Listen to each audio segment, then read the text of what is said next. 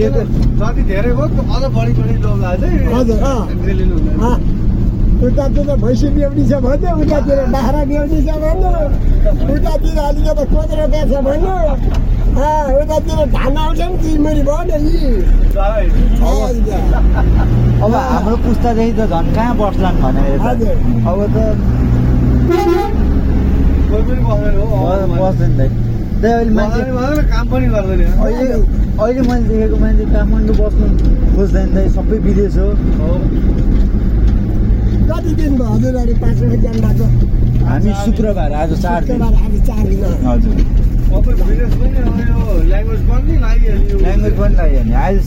हजुर विदेशमा पनि कति जानु जानु भनेको त। यस्तो रहेछ एउटा देशमा आधी जान्छ नि फेरि अर्को देश खुल्छ अर्को देश जान्छ फेरि अर्को देश खुल्दो रहेछ। त्यो त त्यस्तै हो।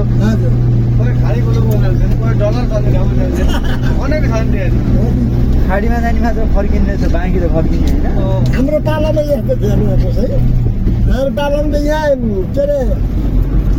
इन्डियामा जानलाई पनि जानु पाइँदैन पास चाहिन्छ गेट काट्नलाई त फेरि नत्र हुँदैन यो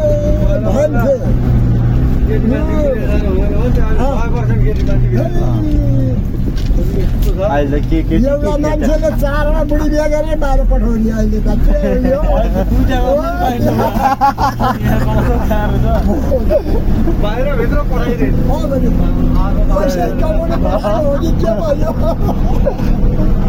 त्यो अपडेट राख्नु भएको रहेछ सबै कुराको।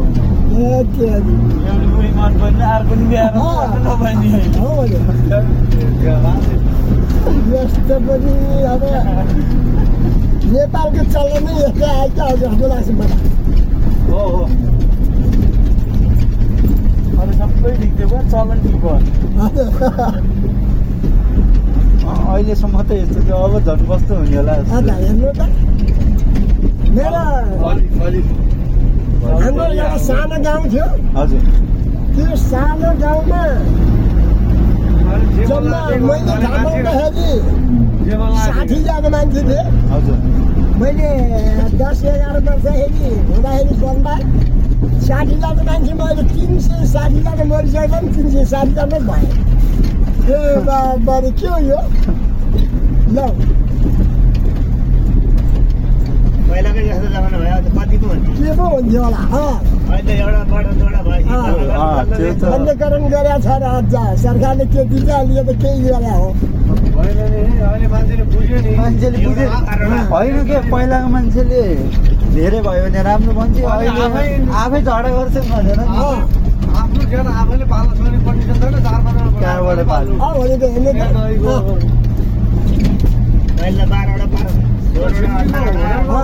एक दर्जन त्यहाँ अहिले जिउँदै मान्छेहरू एक दर्जनको छ त्यहाँ गाउँमा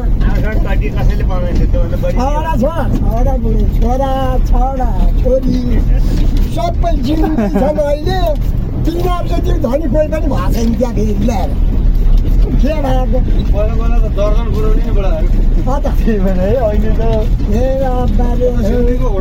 छैन उसको हामीभन्दा त धेरै जेठो छ नि मान्छे। बच्चा उसको एउटा छोरी छ त्यहाँ माथि सानो छ त्यहाँको मान्छेले कसरी बुझ्या? मलाई जम्मै पर्छु।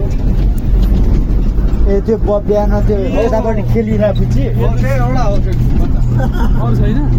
एउटा छोरी हुनेले बन्द गर्छ। त गरेर ला, ला, ला, ला, टका। लेख मात्रै हेर्नु न, पिसी। मैले नि एकछिन। म नि एकछिन उतापट्टि गएर पुरो त्यो भाँडाकुटी खेलिरहेको रहेछ क्या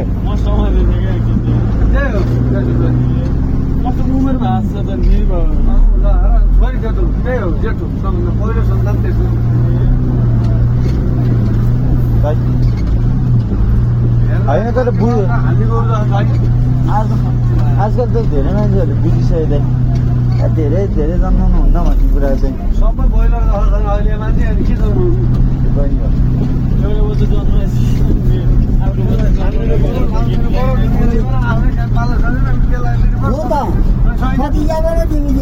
पहिला बुढाहरू पो सुखा माना घिउ खाएका बनिया थिए कुटो कोदालो सिधा हान्थे अब अहिले मान्छे गएर एक घन्टा खन्नु पऱ्यो कोदाली हुँदैन घर जान्छ भन्छन् भन्छन्?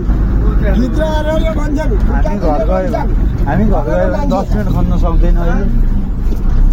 अब म यसपालि असार खेल्न गएको। अब मैले गर्दाखेरि खेताला नि अलिक खेतालाई बनाएपछि आफै त्यहाँ बस्नु ल हटे दाइ ल हटे तपाईँले होइन नि क्या माथि गएर। पाँच पाँच गएर